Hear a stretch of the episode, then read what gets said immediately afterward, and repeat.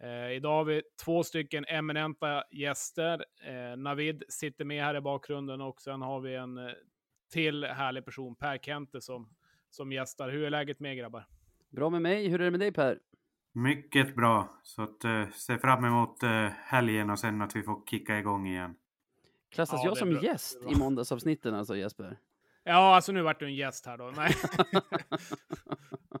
Jag försöker styra. Nej, men om inte Ja. annat så eh, det är kul att ni kunde vara med och eh, som, som Per säger, det är väl bra att vi får stöka bort det här så vi kommer in i lite matcher snart. Det har väl varit några matcher i veckan, eller i alla fall en match. Tingsryd-Mora 0-4. Fortfarande lite problem för Tingsryd då, som verkar ha lite skadeproblem också, så det är nog bra för dem med ett litet uppehåll. Västerås möter Karlskoga idag 11 november när vi spelar in det här och det är väl en liten nyckelmatch för Västerås som har haft lite, lite strul på sidan av om inte annat. Eh, hur ser du på den matchen David?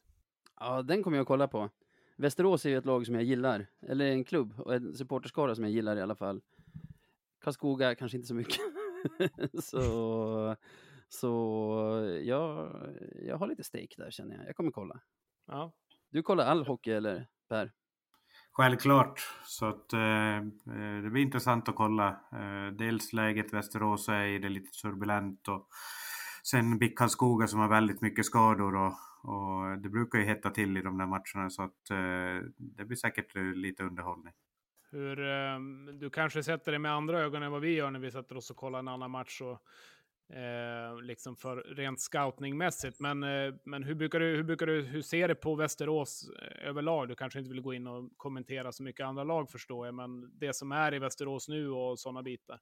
Nej, men det tillhör ju sporten och, och eh, eh, de har ju gått ut och med en treårsplan som, som eh, med höga mål också och eh, levererar man inte under en vecka så brukar det blåsa och det skulle det ha gjort hos, hos oss också om, om eh, vi hade levererat samma resultat så att eh, det är väl ingenting nytt sådär. Eh, det, dock tror jag inte de behöver vara så oroliga. De har ett starkt lag och när väl alla är med där på, eh, på isen och de får tillbaka de skadade så tror jag att de kommer vara med och slåss där, där uppe. Det är helt övertygad om.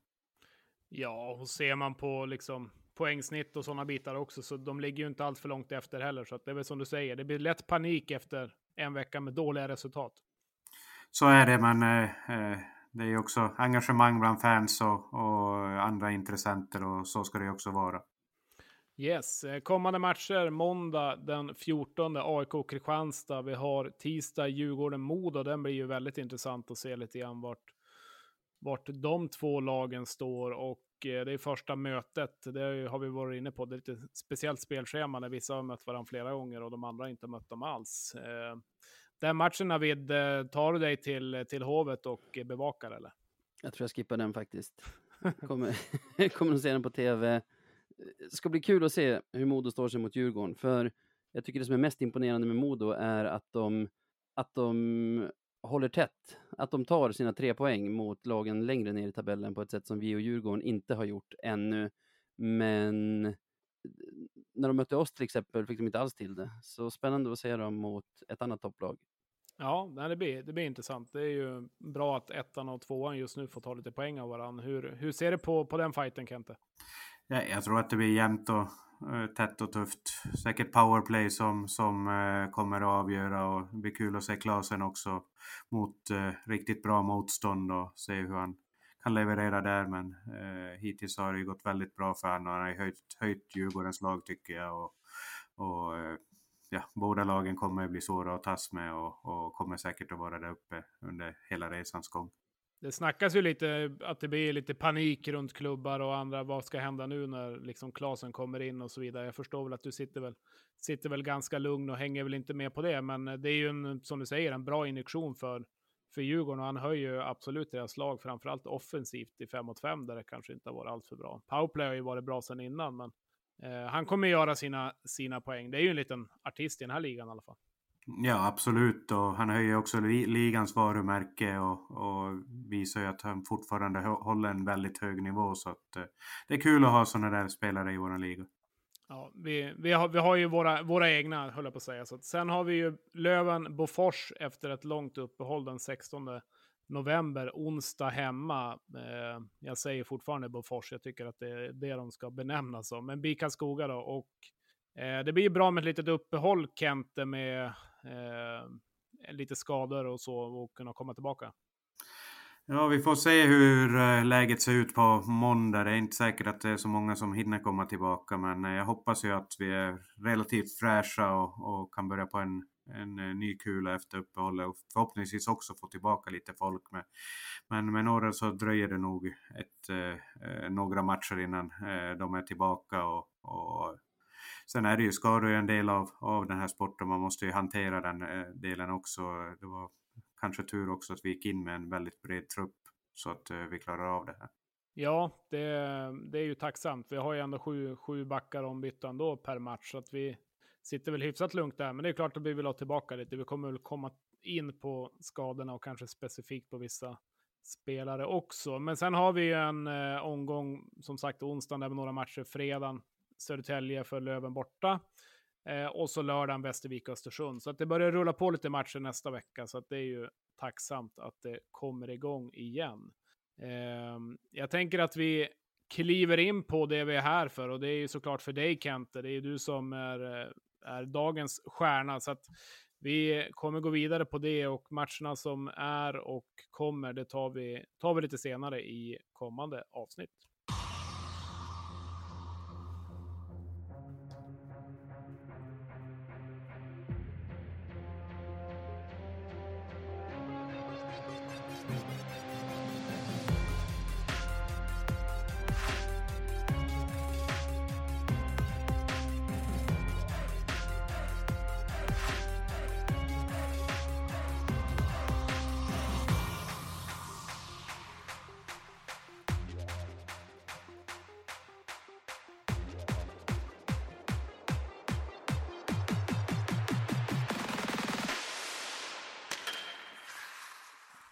Ja, då hälsar vi er välkomna till det sjunde Supermåndag, succéprogrammet, som är Jespers lilla bebis nästan nu. Och nu är vi ju ärade med Per Kente som gäst, så jag tänker att jag drar lite bakgrund på dig Per, så vi, så vi slipper ta upp det sen i intervjun. Du blev känd, skulle jag säga, när du tog upp Asplöven i Hockeyallsvenskan 2012 som tränare och sportchef lyckades också hålla kvar dem tre säsonger till där, så det blev fyra totalt innan de åkte ur. Och sen två säsonger i Oskarshamn som, som kröntes med ett SHL-avancemang sista året. Då vill jag säga att det är våren 2019. Och sen kom du till Löven och det är väl där den här intervjun kan börja, eller vad säger du Jesper? ja, en, en snabb, snabb resumé. Nej, men vi var väl inne på det lite grann vid att jag tror de flesta har koll på att eh, Kente, han har varit allt från vaktmästare till vad man kan vara i Asplöven och har ett Ja, vill man höra om det, lyssna på typ alla andra intervjuer som har gjorts ja. med Per tidigare. Känns det okej okay, Kent att vi inte går in på det? Idag? Absolut, det är ja. lugnt. Ja, vad bra. Annars får du väl flika in ifall du skulle vilja det. Eh, nej, men vad jag, om vi ska börja där. Jag kommer ihåg att man satt på Eh, Folkets hus, en eh, taktiktavla. Kente kom precis hem från eh, ett avancemang med Asplöven och man var spänd av förväntan och tänkte... Oskarshamn. Ja, eller Oskarshamn. Vad, vad ska hända nu? Och här kommer trollkaren och ska förändra, förändra Umeå och förändra Björklöven. Och lite så har det väl blivit sedan dess också. Eh, kom du ihåg den tillställningen Kente? Ja, absolut. Man blev ju förundrad att det var så jäkla mycket folk och, och kolla, jag kommer inte ihåg om det var 600 i Folkets hus och, och eh, stort engagemang och, och, ja, och folk ville ju ha törsta efter framgång och, och få se Björklöven vinna igen och det, jag tycker att den lusten finns ju ännu kvar både hos mig och hos fans men det triggar igång en att nu jävlar ska vi göra ett bra jobb och, och eh, verkligen alltid en, ens makt för att skapa en, ett vinnande lag. Och, och eh, det tycker jag att jag har med mig än och jag tycker att jag fick enormt stöd också från, från alla fans och, och övriga som, som var där och det finns kvar än idag. Jag kommer ihåg att du ritade upp någon, eh, någon, inte en playbook kanske, men du ritade upp någon form av så här gör man för att vinna ishockeymatcher i princip för att kanske dra det väldigt kort. Eh, nu kommer jag inte ihåg exakt vad det gick igenom, men du hade några bubblor där på en whiteboard. Jag tyckte det var som, det var som skönt att du, du förenklade på något sätt och sen dess har ju faktiskt Björklöven vunnit mer ishockeymatcher än vad jag har förlorat, så det verkar fungera då. Ja, så nu ska vi dra, rita in det där lilla sista så att vi kan ta steget upp. Det låter bra. Eh, men du har gjort några säsonger i, i Umeå nu och du har ju även valt att förlänga några säsonger också eh, fram till 2026-2027. Eh, hur såg du på det beslutet? Det var väldigt enkelt. Jag trivs väldigt bra i klubben, eh, både eh, med mina arbetskamrater kring laget, eh, kring stan, draget. Jag tror på den här resan att vi kommer att kunna ta steget upp till slut. Eh, även om vi har stött på eh, en del, eh, vad ska jag säga, gupp på vägen och, och eh, resan är inte alltid spikrak eh, uppåt och, och det har man fått lära sig också att det är tufft att förlora, förlora finaler och, och framförallt också spela finaler som inte vi får spela färdigt och, och när vi verkligen hade, hade chansen. Men samtidigt så kan jag inte sitta här och gråta över spilld mjölk utan vi knyter näven. Vi har ett jäkligt bra och intressant lag och jag känner att vi har en bra chans att kunna ta steget upp redan i år. Vad, vad känns det som har fattats de tidigare åren som ni kanske har fyllt på med nu? Egentligen, egentligen ingenting. Eh, om vi ska gå på år för år, om vi tar år ett och eh, när det blir eh, coronasäsong som egentligen avbryts så har vi ett lag som, eh, ja, om man tittar på laget idag så är det många eh, spelare som är stjärnor i SHL och, och jag tänker på Brian Cooper, Canetta som, som eh, kom in och tog ligan med storm hos oss och, och har Hardy är i landslaget, Thornberg i SHL, Alltså att vi har många från det laget som, som tog klivet upp utan Björklöven. Och, och eh, så att jag tyckte att vi hade ett enormt starkt lag så här i efterhand och, och det var ju därför vi tog också 121 poäng och satte rekord det året. Så det var tråkigt att vi inte fick spela den färdigt.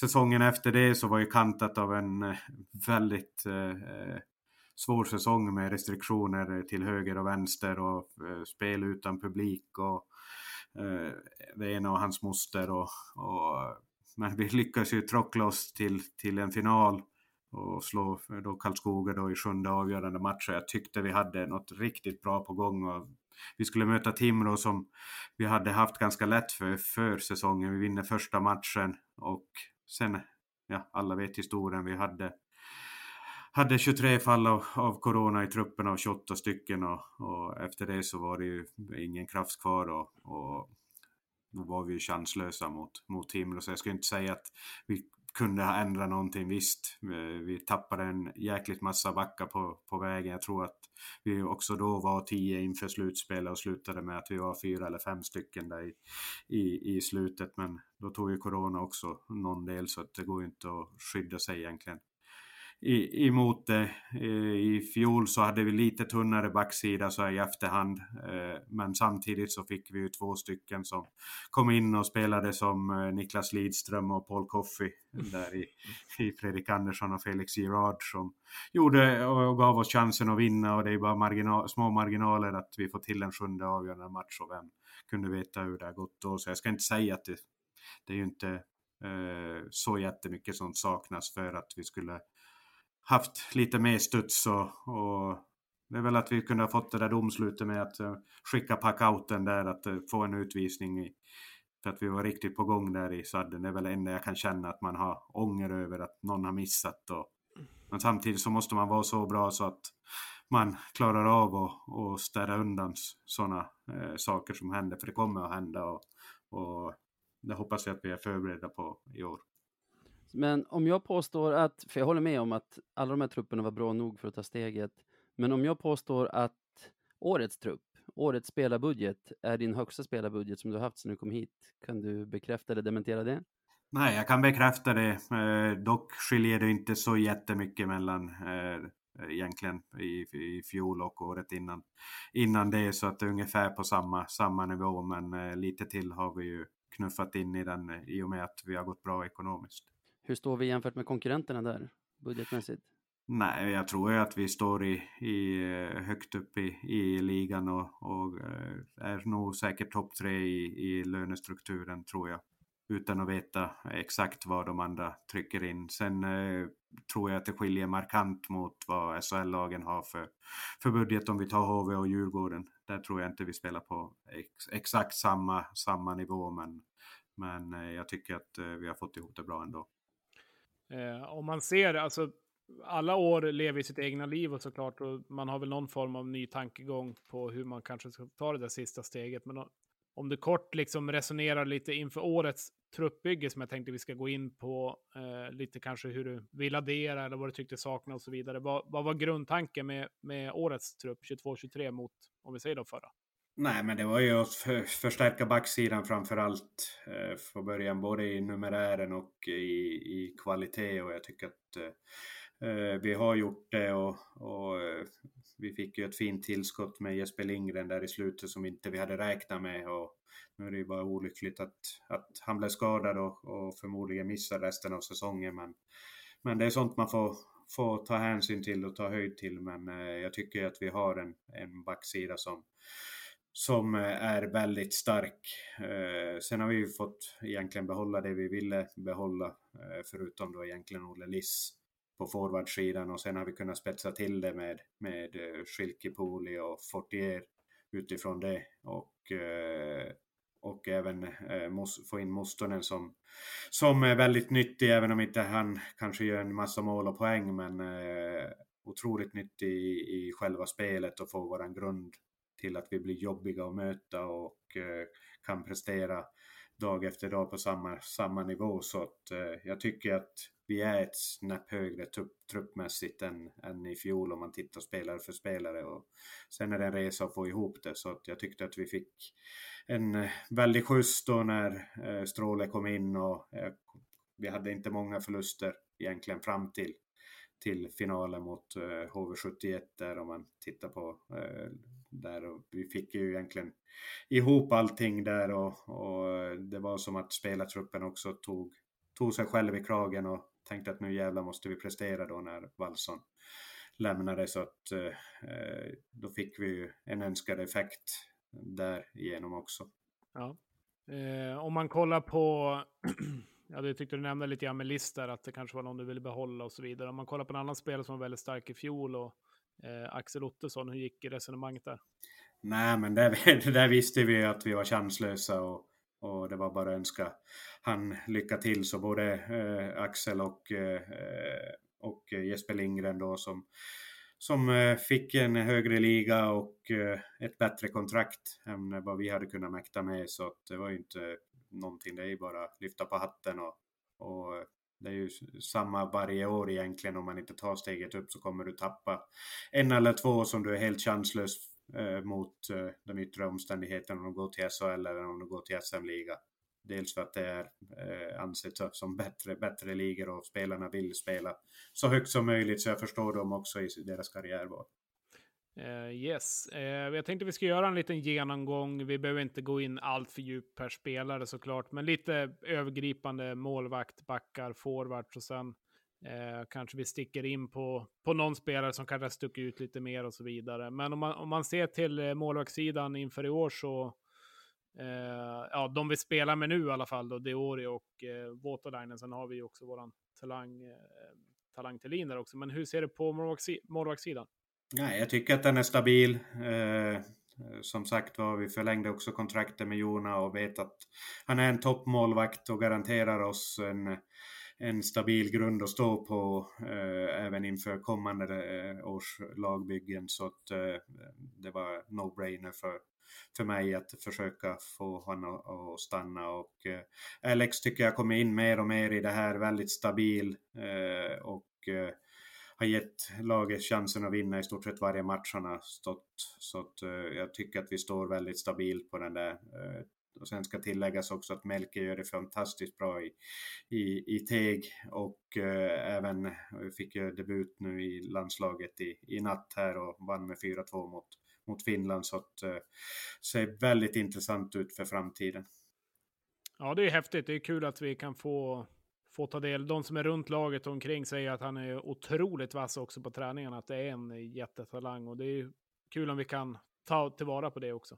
Ja, det hoppas jag att vi kan göra och utveckla honom till en eh, toppmålvakt i Björklöven. Eh, du sa förlängning med, med Waterlinen där. Eh, du har ju varit duktig på det och göra ganska tidiga förlängningar med såklart spelare eh, och kanske även ledare då som du, du trivs med och tycker funkar bra i, i Björklöven. Det är ett arbetssätt som ändå tycker jag skilt lite grann mot tidigare sportchefer och så i Löven. Hur, hur brukar du resonera kring det? Uh, nej, men uh, det är ju så jag jobbar och försöker att man inte ska behöva bygga om Rom uh, varje år inför varje säsong. Sen tappar du, som jag sa innan, man tappar ju spelare som som eh, man vill ha kvar och som kanske gjorde det här lilla extra som i fjol som Ottosson och, och eh, men eh, jag inbillar mig att det går alltid att ersätta och hitta den här spetsen, hitta den här extra lilla det finns där ute, men stommen och grunden du står på, den kan du inte bygga om varje år, utan därför är det, är det eh, ett väldigt bra tankesätt från, från Björklöven och från mig också, att vi signar dem vi vill hålla kvar så tidigt som möjligt och sen försöker vi så att det inte blir att man byter ut 12 till 14 spelare varje år och får byta ut stommen och arbetssättet som du arbetar efter. Låter klokt och fungerar det så är det ju dumt att byta ut. eh, om man ser till backsidan, som du säger, en bredare backsida, var ju väldigt många backar på kontrakt. Nu har vi ju inte alla som är spelbar tyvärr då, rent med skador och så. Men... Eh, Bred väldigt... på papper, tunnare ja. på is just nu i alla fall, eller? Ja, så är det ju. Eh, sen är det ju med skador kan du inte Eh, skydda dig mot. Det kommer som ett brev på posten och ibland är det, är det värre och ibland är det lättare. Men vi visste att eh, eh med Adam Plant att det var eh, väldigt osäkert om han skulle komma och om han kommer till spel. Så att eh, där så ville vi egentligen gå in med en back mer än, än, än, normalt för att försöka täcka upp det. För det är väldigt svårt att värva in backar under säsong. Eh, det märkte vi i fjol och vi letade ju egentligen eh, hela säsongen efter en ersättare till Julius Bergman när han for väldigt sent då till, till Brynäs. Och, och vi hittade väl egentligen aldrig den, även om vi tog in då eh, både en och eh, Jesper Lindgren eh, under, under resans gång. Men då hade vi ju fått andra skador som, som vi var tvungna att täcka upp. Så att eh, så här i efterhand så skulle man ha fått stolpe in på kanske någon back till där i, i eh, kring, där, eh, kring transfer eh, deadline, men, men det sket sig. Hur ser du på backsidan nu då? För av tio på kontrakt så känner väl de flesta att Plant osäker för hela säsongen. Kommunikationen har varit att Jesper Lindgren osäker för nästan hela säsongen. Vainio lite fram och tillbaka under tiden han har varit hos oss till skadelistan och isen. Har du, har du planer på att värva på backsidan? Vi tittar ju eh, egentligen hela tiden om vi ska förstärka laget och, och ser vi att vi har skador så kommer vi att inte tveka på att ta in på, på även på backsidan. Just nu så tycker jag inte vi sitter i sjön eftersom vi har sju hela och så Vainio på, på väg tillbaka här inom, inom eh, någon vecka och eh, sen får vi se egentligen var vi står och hur länge han kan hålla sig hel och, och hur han också bidrar på isen. Eh, vet jag för att han har varit borta väldigt länge och, och drabbas av, av nya skador och, och så att vi får se egentligen vad som dyker upp och hur det, hur det ser ut. Men jag tycker inte vi känner någon jättestress så jag behöver inte gå och leta under varje sten vad som händer. Men eh, skulle det dyka upp någonting så, så kanske det kan vara att vi tar in. Vi får se. Eh, om man ser till, till Vete så är det ju i alla fall en personlig favorit och så rent spelmässigt är han ju otroligt eh, bra och varje år när han kommer tillbaka så har han ju nästan varit en av de bättre i laget, vilket som varit helt imponerande egentligen när han har varit borta länge. Men nu vet jag att du inte vill kanske eh, kommentera specifika spelare och så vidare och det, det förstår jag kanske inte skador heller. Men hur, hur ser du på situationen med, med Vainio?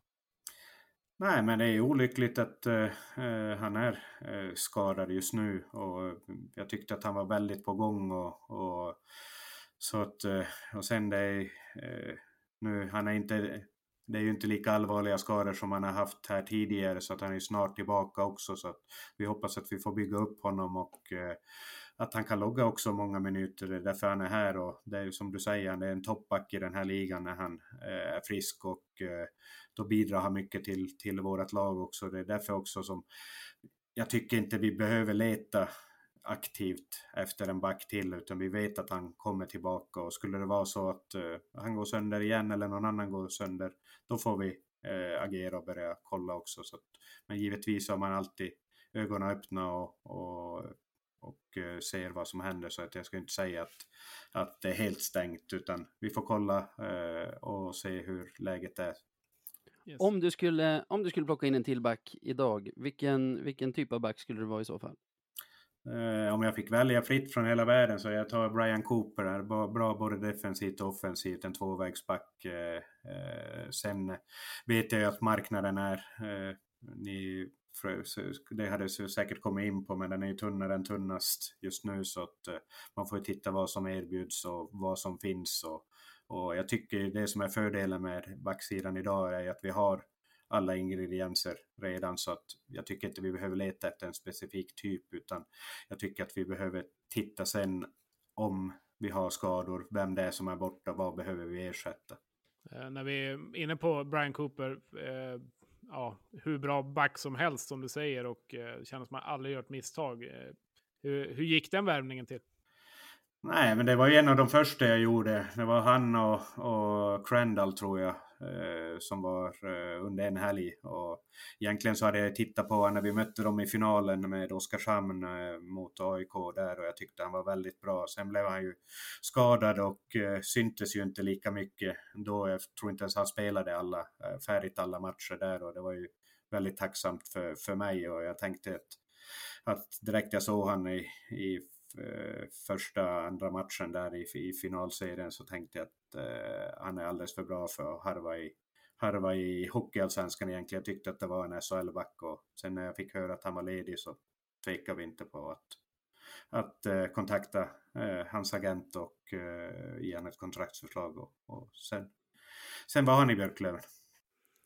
Eh, bara en sista fråga på, på Brian och jag vet ju att du har varit duktig på att ha kontakt med gamla spelare och så vidare och, och alla vi som sitter här och de som lyssnar vill ju såklart att vi tar, tar steget upp. Hur, hur jobbar du där med den kontakten och liksom kunna ha ska inte säga att han, han ska skriva på när vi går upp i SHL, men, men just, eh, just det med, med de spelarna.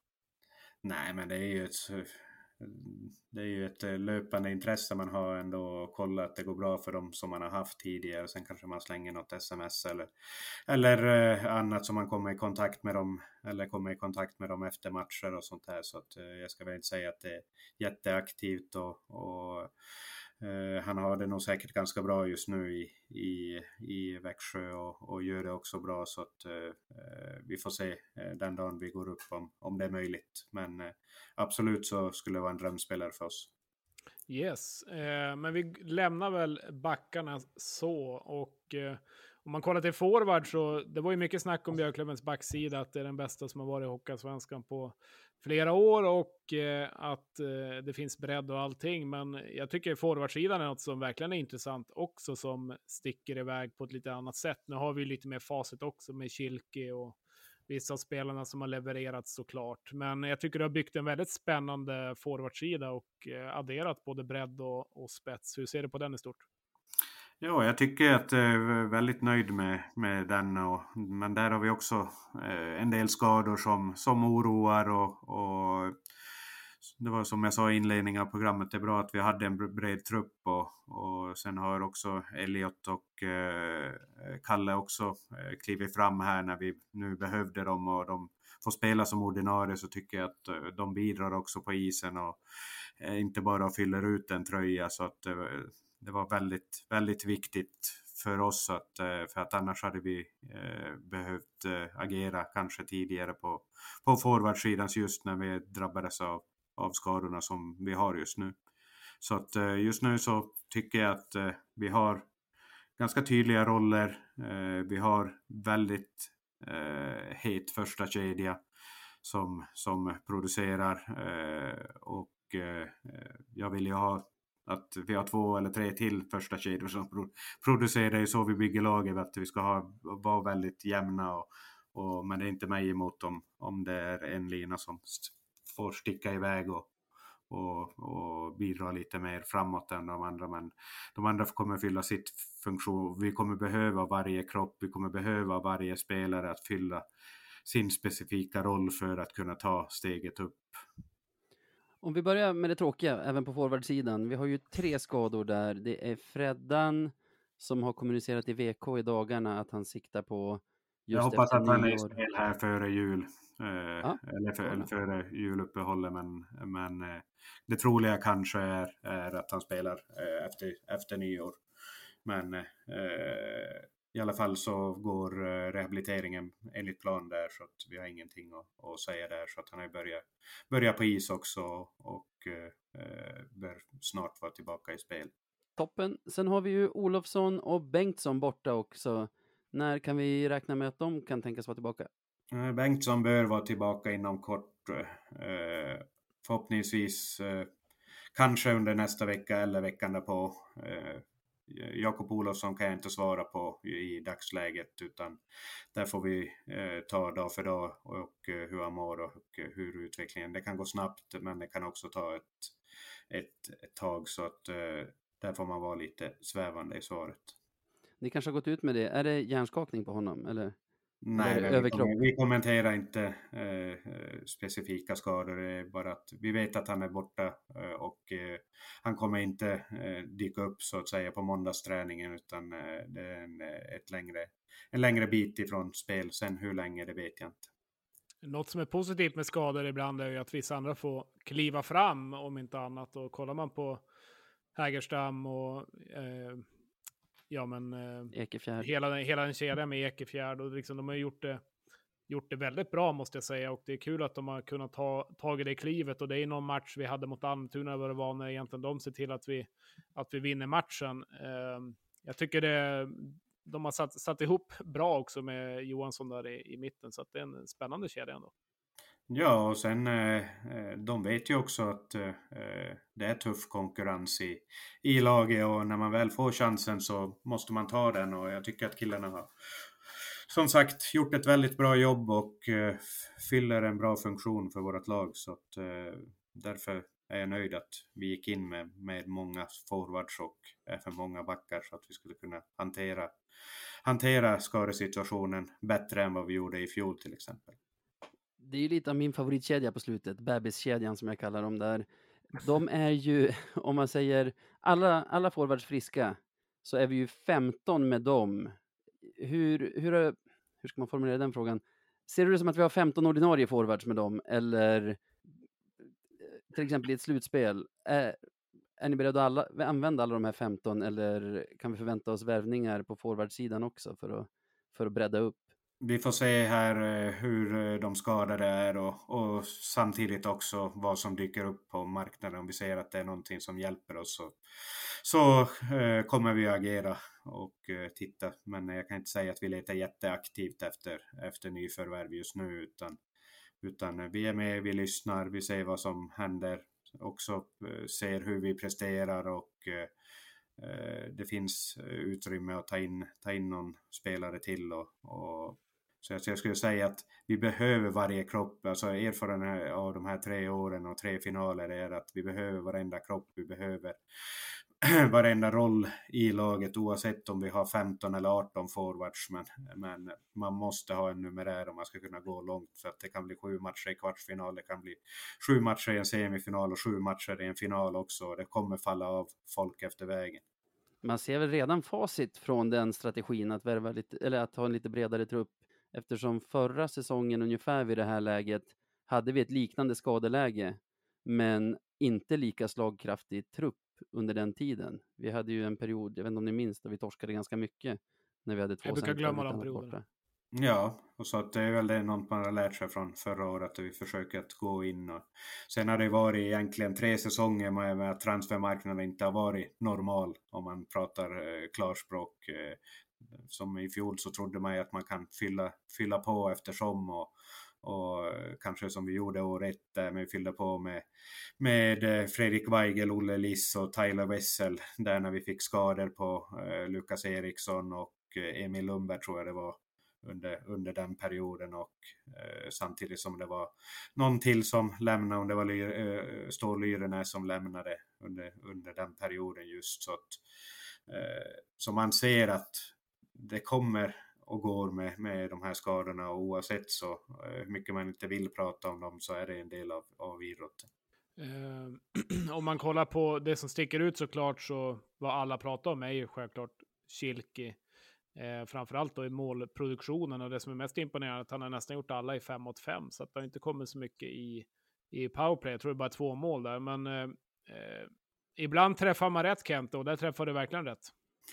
Ja, om man fortsätter så här så då får man ju vara väldigt nöjd med att eh, han ritade på för, för, för oss. Och, eh, vi visste att det var en väldigt bra spelare och hade koll på honom sedan tidigare och Wallmark har ju tjatat på mig i, i, egentligen under tre år att vi ska ta honom. Men det är inte alltid så lätt att, att uh, allting ska klaffa, men nu gjorde det och Lukas gjorde ett, ett bra jobb med att sälja in Björklöven och sälja in Umeå som, som stad så att uh, jag fick väldigt bra hjälp på vägen av honom för, med den här värvningen. Han måste vara ganska nöjd nu då. Hur går en sån värvning till? Jag tänker, om man förstår, liksom, förstår snacket inför säsongen på andra lag sportchef så är inte vi de enda som vet att han är bra. Hur får du honom att välja Löven framför seriekonkurrenter som också har fått upp ögonen för honom? Nej, men det, vi hade ju tjatat i, i, eller jag har ju tjatat på hans agent under egentligen tre säsonger och, och, och en, nu hade han en lite sämre säsong i Tyskland, eh, dels för att eh, han drabbades av covid och, och fick egentligen säsongen spolierad av det. Men vi visste ju fortfarande att det var en bra spelare och, och, och han gick och väntade på kanske något kontrakt i, i en högre liga som inte dök upp och, och sen fanns vi där och, och kunde ge ett, ge ett förslag och, och därmed nypa honom. Jag fattar ju inte hur han inte kan ha fått ett kontrakt i en högre liga. Vad, vad beror det på? Nej, det får du fråga de andra sportcheferna där, där eh, högre upp. Utan eh, jag är väldigt nöjd att han signar för oss och, och han kommer att fortsätta bidra. Eh, kanske inte i den här takten, det vore orimligt att, att eh, tro att han ska göra mål i, i varannan match. Men eh, han får gärna fortsätta med det om, om, och visa att jag har fel.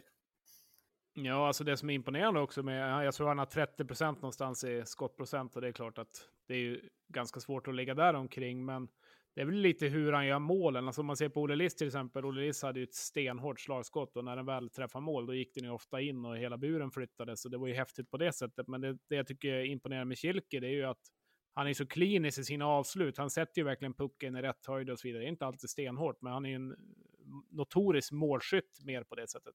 Ja, och sen ska du ju titta också hur många chanser han skapar på en match. Så att, eh, hade han 100 procent av de där 30 så kanske han gör fyra målen en match. Så att, eh, det, han är väldigt involverad i, i, i eh, det offensiva spelet just nu och, och, det är därför också att han gör ett eller två mål per, per tillfälle nu. Och, eh, sen, eh, lagen kommer inte eh, så att säga ta honom lättare och, och eh, så att eh, han kommer säkert att få det, få det tuffare både på plan och sånt, men han är så pass skicklig också och, och kan använda sig av, av sina skickliga med, medspelare också så att eh, jag hoppas att eh, produktionen kommer att vara stabil resten av säsongen och kan vara ett vapen för oss för att ta steget upp och gå hela vägen.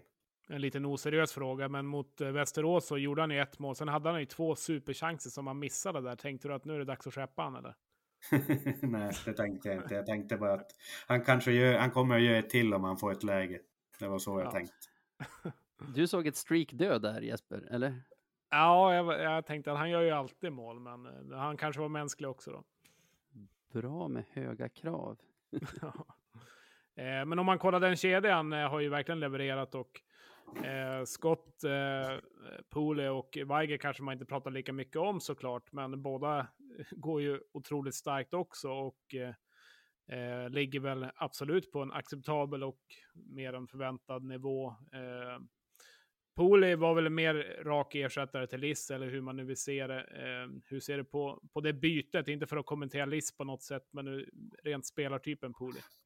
Nej, men spelartypen så är det en toppspelare i ligan. Det visste ju om efter eh, hans målproduktion också i, i SM-liga och, och Eh, han har visat att han är en toppspelare i den här ligan så här långt och jag är väldigt nöjd att vi har fått ihop kemin där med Weigel och, och eh, Schilke och, och Poli då, så att eh, jag tror att det är viktigare än att eh, vi ser att eh, han är en bra spelare, utan nu har vi en formation som, som vi vet funkar och kan bli ett vapen på att eh, ta oss hela vägen upp. Och, och vi hade ju ett, liknande egentligen första och andra säsongen med, med transatlantkedjan där med Wessel och Crandall och Hutchins. Och eh, nu känner jag ju att vi har ett liknande vapen i jakten nu på, på en plats i SHL. Jag ja, hakar på lite där på Hutchings som du nämnde. För jag har en grej med honom, en av mina personliga favoriter. Men jag påstår att det är lite av en favorit hos dig också. Jag fick det nu till att du har varit hos oss i fyra säsonger nu, men det här är den femte säsongen som du har signat Hutchings till det lag du är sportchef för. Vad, vad är det du gillar med honom? Nej, han är vinnare ut i fingerspetsarna. Han vill vinna till varje, varje pris och det ser man när matcherna hettar till och det blir på allvar. Eh, och då behöver man en, en sån spelare i sitt lag. Och jag tycker att han är otroligt professionell i, i just de bitarna på att få med andra och, och få de andra att förstå hur mycket det betyder för att eh, egentligen för att eh, eller hitta ett sätt att vinna varje match. Och han gör verkligen allt där för att vara och, och både göra mål, eh, vara en nagel i ögat, kan spela fysiskt om det behövs och eh, har egentligen alla verktyg i verktygslådan för att eh, vara den här game changern. Även om inte han kanske gör mål i varje match. Men, men man behöver de här nycklarna, man behöver de här spelarna som är jobbiga och, och eh, som andra, andra lag pratar om. Att eh, de inte får gå under skinnet och likväl så hamnar han där som, som en kackerlacka som, som de aldrig får eh, eh, ja, undan och, och eh, de spelarna är viktiga, speciellt i slutspel och när det ska avgöras. Från sidan av känns det som att han har fått en lite annan roll också sen, kanske inte den här säsongen, kanske sen Stråle tog över laget typ. Känner du samma sak? Egentligen inte, utan jag tycker att han bidrar på samma sätt i, idag som han har gjort egentligen under fem säsonger. Både i omklädningsrummet och eh, på träningar och eh, eh, även när det hettar till under matcherna. Så att sen om inte han gör kanske lika mycket mål eller lika mycket poäng, det är egentligen det skiter jag i. Utan han gör sitt jobb och han gör sin, sin, sin roll till 100 procent och bidrar därigenom. Under förra året så sipprar det ut lite uppgifter som det alltid gör och allt stämmer ju självklart inte. Men om Hutchin lite grann att han var på väg bort och att han varit erbjuden till andra lags sportchefer och så vidare. Eh, kan du kommentera något kring det? Nej, jag har inte aldrig erbjudit Hutchins ut eh, till, till eh, något annat lag utan sånt. Men eh, självklart så var jag missnöjd med, med sin roll och vi var missnöjd med prestationen som var där under tiden. Men sen när Stråle kom in så tog eh, egentligen eh, både han och eh, vi eh, oss i kragen och, och, höjde sig och så då levererar han ju på den nivån som han ska göra och framförallt så visar han de andra att det är den här nivån som är acceptabel att ligga på. Så att på så sätt så, så tycker jag ju att han är en väldigt viktig spelare för oss. Han gjorde sitt hundrade mål för Löven här i bortamatchen mot Västerås. Är det någonting ni har uppmärksammat inom gruppen? Nej, nu var jag inte med i, i Västerås utan jag var och tittade på TV-pucken så jag kunde inte vara på två ställen samtidigt. Men eh, samtidigt så eh, jag är inte så mycket för eh, de här med 100 poäng eller 100 matcher eller 500 matcher. Vi har ett uppdrag och det går upp. Då ska jag jävla fira. Det andra för överlåter jag till de andra. Han verkar ha samma inställning. Jag mötte honom efter den matchen i Västerås och han kände inte till att det var hans hundrade mål i Löven. Så ni verkar vara på samma våglängd även där. Jo, det tror jag i alla fall. Så att... Men eh, stämmer det verkligen Kent att du inte kan göra två saker samtidigt? Du är som oss vanliga män då? Jag är exakt likadan som alla andra. Ja, det låter bra. Eh, sen tränare är ju en del av laget också själklart och en del av klubben och eh, hela etablissemanget. Men eh, kollar man på tränarna så Lahti fortsätter, eh, Wallson eh, utgick eh, tillsammans med Stråle, Bjuling och Stefan Öhman. Sen har vi Buss, Urban och eh, Lelle och allihopa runt omkring självklart som är lika viktiga runt laget. Men om man kollar rent specifikt tränarna, eh, huvudtränare, andra tränare och tredje tränare, hur ser du på det? Nej, men det var ju viktigt för mig att vi får ha samma egentligen kontinuitet där så vi kan bygga tillsammans någonting över tid. Och, och eh, när Hasse valde att och, eh, avsluta sitt kontrakt så tyckte jag ändå att vi, vi hade någonting bra, bra på gång alltså runt, runt om i laget. Jag tyckte att vi behöver inte snurra runt och, och ändra allting utan Robban klev och, och Stefan klev fram oerhört där under de matcher som de fick vara själva och tog ett enormt ansvar och visade att eh, de vill vara kvar, de ville gå upp med Björklöven och sen när Stråle kom in och det samarbetet funkar så var det ingen tvekan på att vi ska försöka bygga kring den här ledarstaben som vi har idag så länge, så, så länge som möjligt och så länge som vi levererar resultat. Eh, yes, eh, men om man kollar på serien som har startat, det är ju väldigt det är ju väldigt eh, blandat med spelade matcher. Vi har ju AIK på 14 och Björklund på 17, så vi ligger någonstans däremellan. Men det går väl att utläsa ganska mycket. Det är väl en ganska tydlig topp mot botten, lite som kanske många experter var inne på. Men eh, om man kollar specifikt på Björklöven då, en tredje plats, 17 matcher spelade, eh, 60 gjorda framåt, 41 insläppta bakåt och har ju varit rätt så stabil över tid. Hur ser du på starten av årets säsong? Jag tycker att vi har varit väldigt stabila, framförallt eh, defensivt. Eh, sen att vi förlorar tre av fyra matcher i början, rätta mig om jag har fel, Eh, är ju för att vi inte kunde göra mål. Alltså att vi tog inte vara på då, det spelövertag vi hade i matcherna och, och jag tyckte att vi spelade bättre än vad vi tog poäng och, och och det tycker jag har hållit i sig så att jag tycker att vi är, vi är stabila. Eh, jag skulle vilja ha haft någon poäng mer, eh, givetvis, det säger väl alla, men jag tycker att spelet har, har visat att vi skulle ha haft någon seger till och därför är jag väl inte särskilt orolig över att eh, vi tappade någon poäng där i, i början för att vi ser här över tid att vi har presterat, vi har en väldigt hög högsta nivå och jag tycker att ändå att vi har höjt vår lägsta nivå jämfört med till exempel i fjol och, och kan leverera ett stabilt spel. Sen kommer man inte vinna varje hockeymatch även om man är bättre i spelmässigt och, och men över tid så kommer vi vinna betydligt mer än vad vi förlorar och jag tror att vi är i toppen för att stanna där. Yes, eh, det leder väl in ganska bra. Vi har en eh, fråga från Magnus Kornberg som har skickat in och Eh, det, det, är väl ganska intressant och jag vet att du kan inte tillgång till det systemet, eller Hockeyallsvenskan i alla fall, det är väl Sportlogit här. Vad säger den avancerade statistiken om ni kollar på starten för, för Löven? Undrar han lite grann egentligen, har vi tagit mer poäng än vad den säger eller hur, hur kan man utlösa den statistiken? Nej, men vi har ju tagit mindre poäng än vad den säger och eh, det är det som också vi känner oss trygga med att vi har levererat ett bra spel under de här matcherna. Utan jag tror ju att om man tittar på egentligen på eh, hur matcherna skulle ha slutat enligt statistiken så tror jag att vi skulle bara förlora två matcher och plus att vi skulle förlora ena matchen mot, Mo, eller mot Modo hemma och, och där håller jag väl inte med systemet. Jag tyckte att vi gjorde en bra match och eh, vann fullkomligt rättvist där. Och I statistiken så säger den att det var lite fördel Modo, men det kan det aldrig vara, så det måste vara fel i, i, i statistiken där. Ja, det, det, måste alltid misstämma om det står så, tänker jag. Ja, givetvis. Skulle det stå fel där, alltså både mot Modo och Skellefteå, så eh, då är det fel på datorn. Ja, det har kommit in något virus eller någonting. eh, men om man kollar mot, mot förra året, alltså förra året så startade vi ju väldigt bra, alltså rent poängmässigt, men jag var väl inte jätteimponerad spelmässigt kanske, att jag tyckte inte det funkade eh, lika bra kontra i år så börjar vi kanske sämre med poäng, men Eh, det är liksom tvärtom, så att det är ju alltid svårt det där. Men hur ser du själv på, om man bara kort går igenom starten i fjol, alltså rent statistiskt? Ja, men jag tyckte att vi i fjol så var vi väldigt starka på att hitta sätt att vinna matcherna, även om inte vi spelar så jättebra. Eh, I år i starten så, så är det ju som du säger, vi spelar ju bra, vi skapar mycket chanser.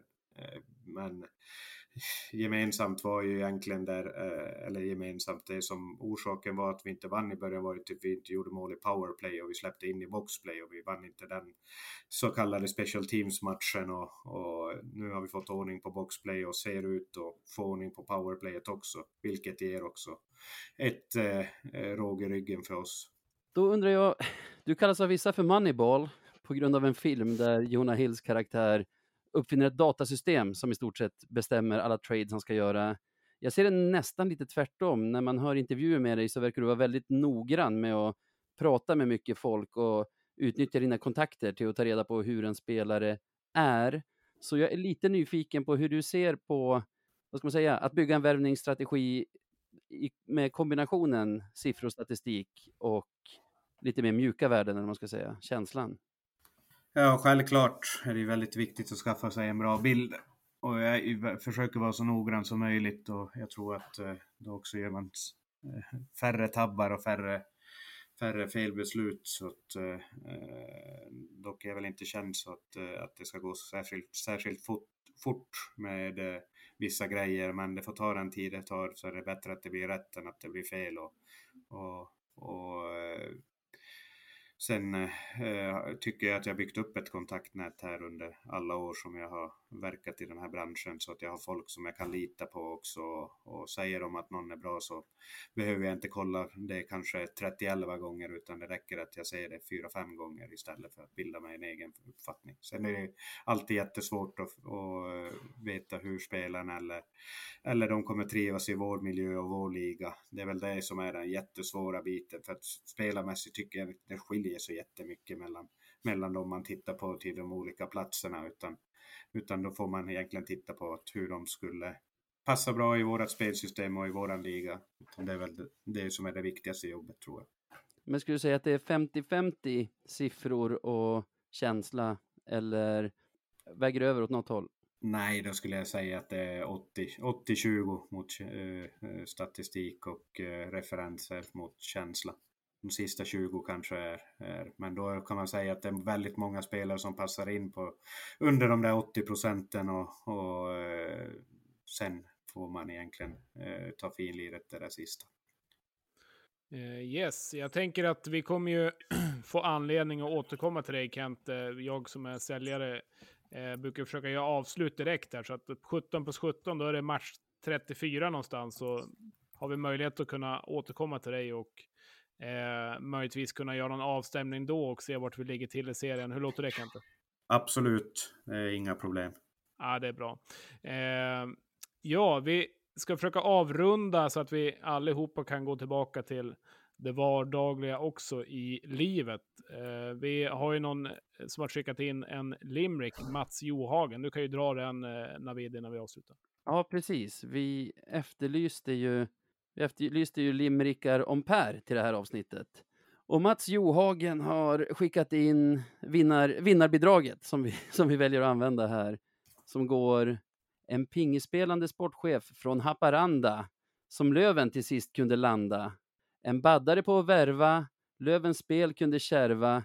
Nu hoppas vi att SHL 2023 för Löven tillhanda. Får Löven tillhanda. Fan, jag sabbade den. Förlåt Mats. Men där är den i alla fall. Ja, det skriver vi väl under på då.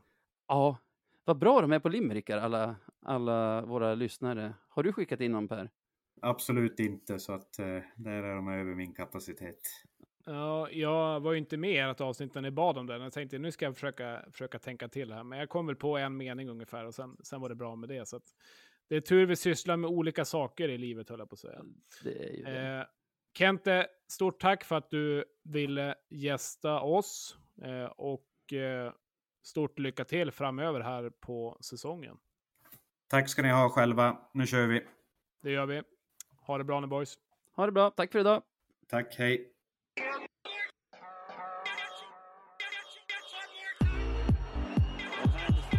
Och Borgström